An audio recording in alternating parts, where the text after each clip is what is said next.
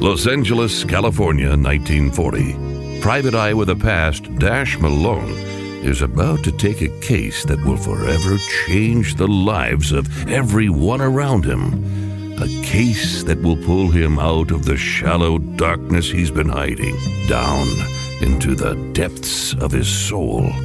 A case only fate can crack. It is the case of the mysterious Zita Makara. We begin in Pershing Square late in the evening. Two men hide in the shadows. Their deeds we will know in time.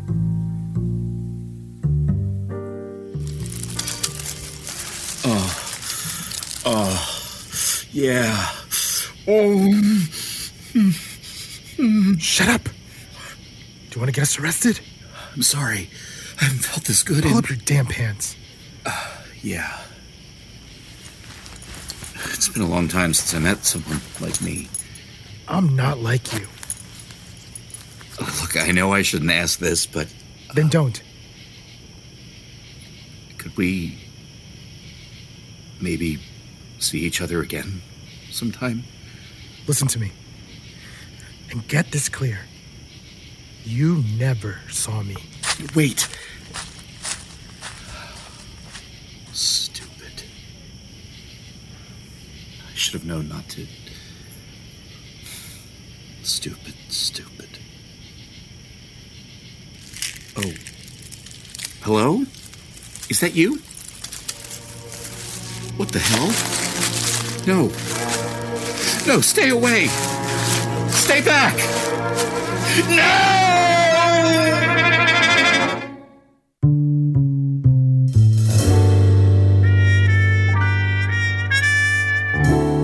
You are listening to Dash, the case of the mysterious Zita Makara.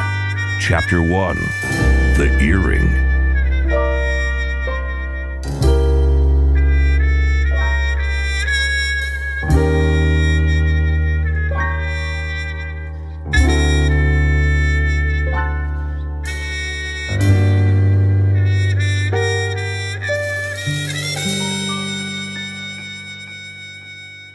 If I've settled for anything, it's Los Angeles. She's up front. She's non committal. You can see exactly what she is. She's the only thing I know I can trust because I know I can't trust her. Mr. Malone, are you paying attention? Her name is Zita Makara. She's been speaking. It's a familiar story. I know it, and she knows it. So she's using all she's got to make her point. She's desperate. She needs help. My help. She's really using all she's got. From her outfit, to the stockings, to those earrings. She's trying to get me to look everywhere else to make me forget that she hasn't made eye contact with me once. The thing is, it's the eyes you've got to watch. Once you know what to watch for, you know there's more to the story. Mr. Malone, I said, are you paying attention? I'm not. I'm waiting for the phone to ring. But I smile and nod to reassure her my head's in the game.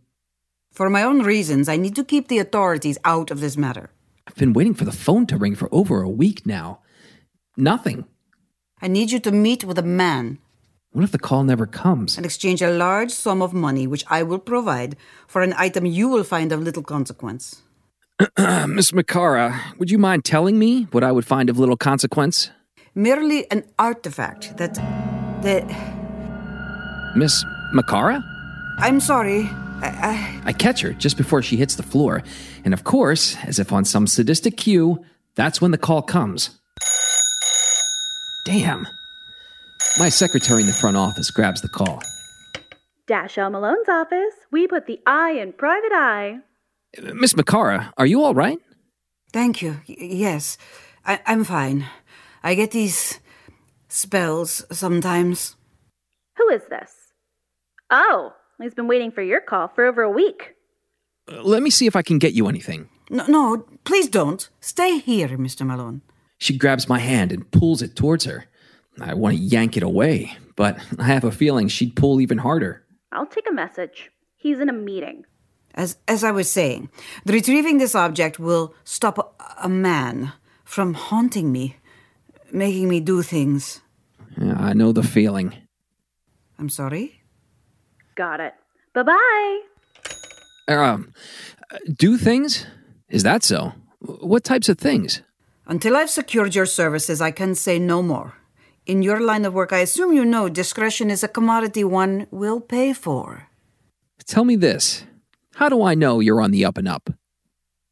To be frank, Mr. Malone, I wouldn't be hiring a private investigator if this was entirely on the, how you say, up and up.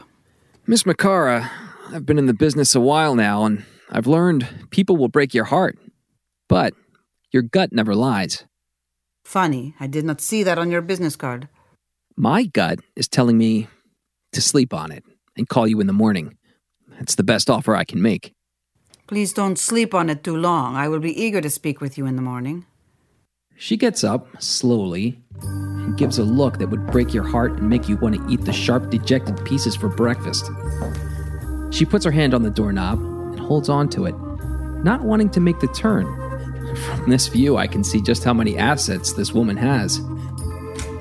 She looks over her shoulder, still not making eye contact, but somehow staring directly at me. I don't know what I can do to show you the dire trouble I really am in. Something tells me she'll think of something.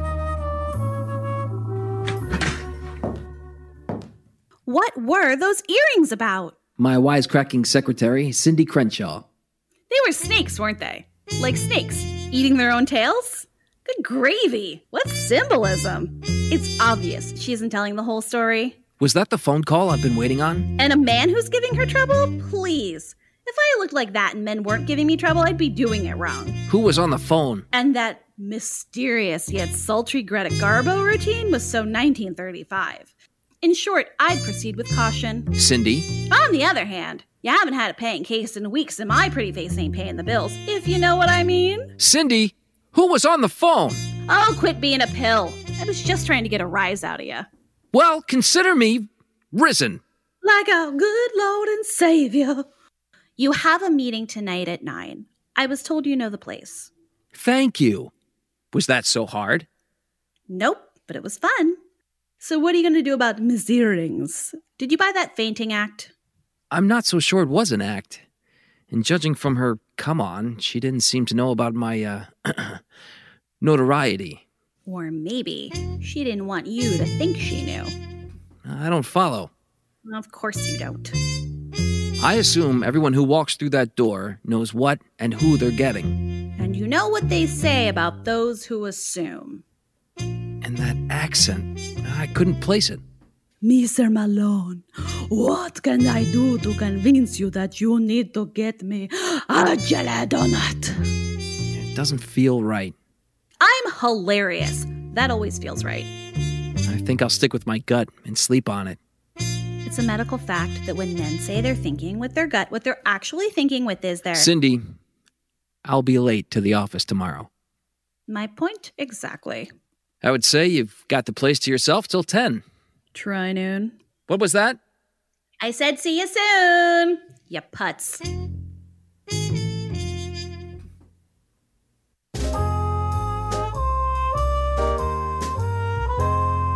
West Lake Park, known as the tail end of what some people call the Run.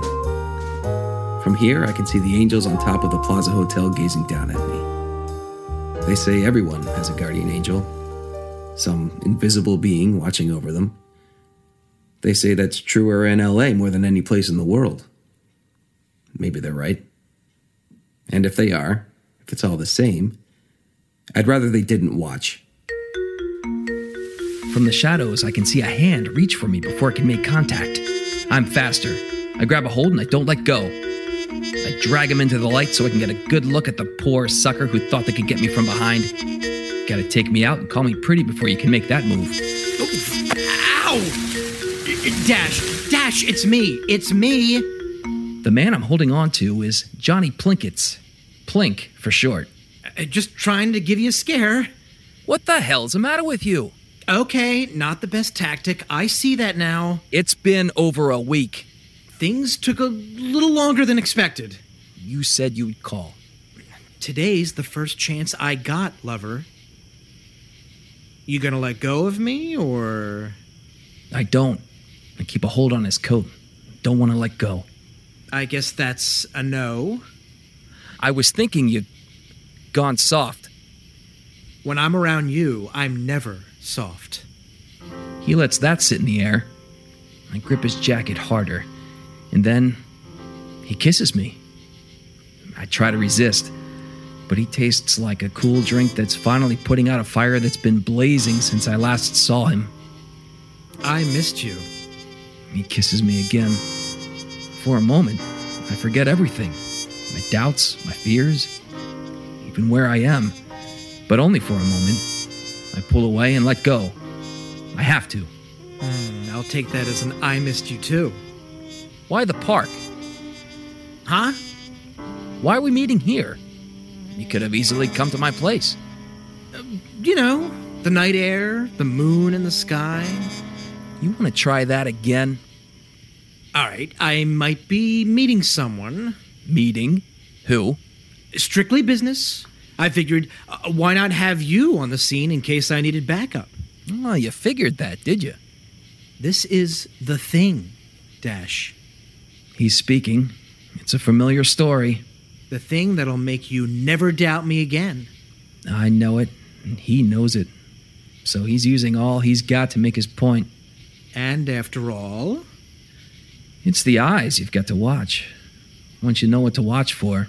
Isn't that what we've been working for? You always know. There's more to the story.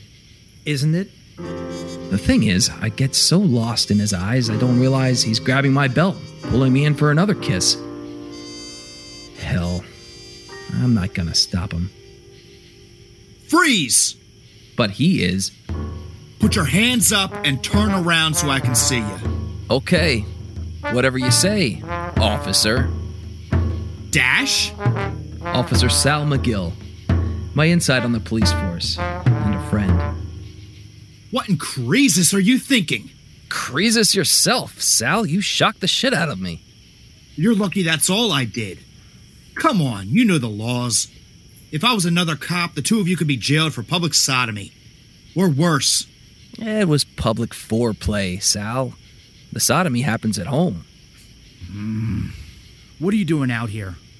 Oh, you know, the night air, the moon in the sky. Uh huh. What's not to believe about that?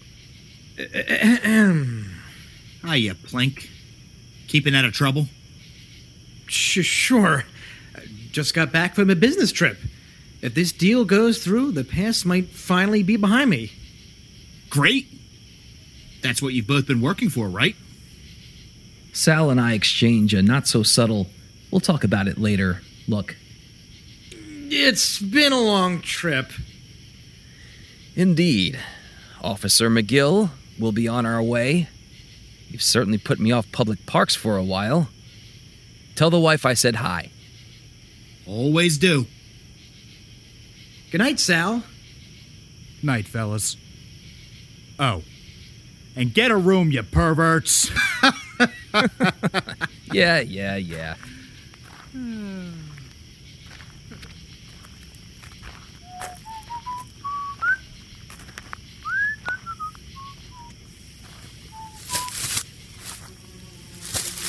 Someone there? Show yourself. I'm an officer of the law. Come out where I can see you. You asked for it. What the hell? Oh, no. Croesus. Next time on Dash. Yes, I called earlier looking for Miss Makara. Private investigator Dash Al Malone's office. We put the eye in private eye. How can I help you? I reach over for Plink, but no one's there. What were you guys up to last night? I need a cigarette just thinking about it. Miss Makara has called several times. She wants to know if you're going to take her case. She is quite persistent, or as I like to call it, pushy. Poor bastard went through some hell, though. Looked like he'd been buried alive and dug up. Yes, I'm Emily Butterback. But you can call me Miss Butterback. But where's he been? Who is he supposed to meet? What isn't he telling me? If this deal comes through, we won't have to get out of bed for many tomorrows. Trust me. He hasn't been square with you since jump. Call it a coincidence, but I'm just saying.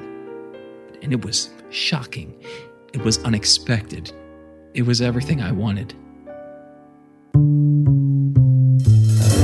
You have been listening to Dash, the case of the mysterious Zita Makara, starring Peter Zelinsky, Sarah Luciano, Jay Mazzola, Shana Masad, Christopher Ptolomeo, Kathy Mostek, Carlos Giga, and Thomas Robert Irvin. Written and directed by Dave Ebersole, original music by Christopher Ptolomeo and Mick Laurel. Designed, produced, and edited by Mick Laurel with Ed Hill. Executive producers Andrew Greenwood and Ed Hill. Dash was created by Dave Ebersole and Delia Gable. I'm Jim Diamond.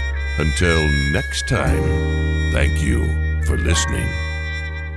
Dig deeper into Dash by getting the graphic novel from Northwest Press, available on Comixology, Amazon, NorthwestPress.com, or your local comic book shop.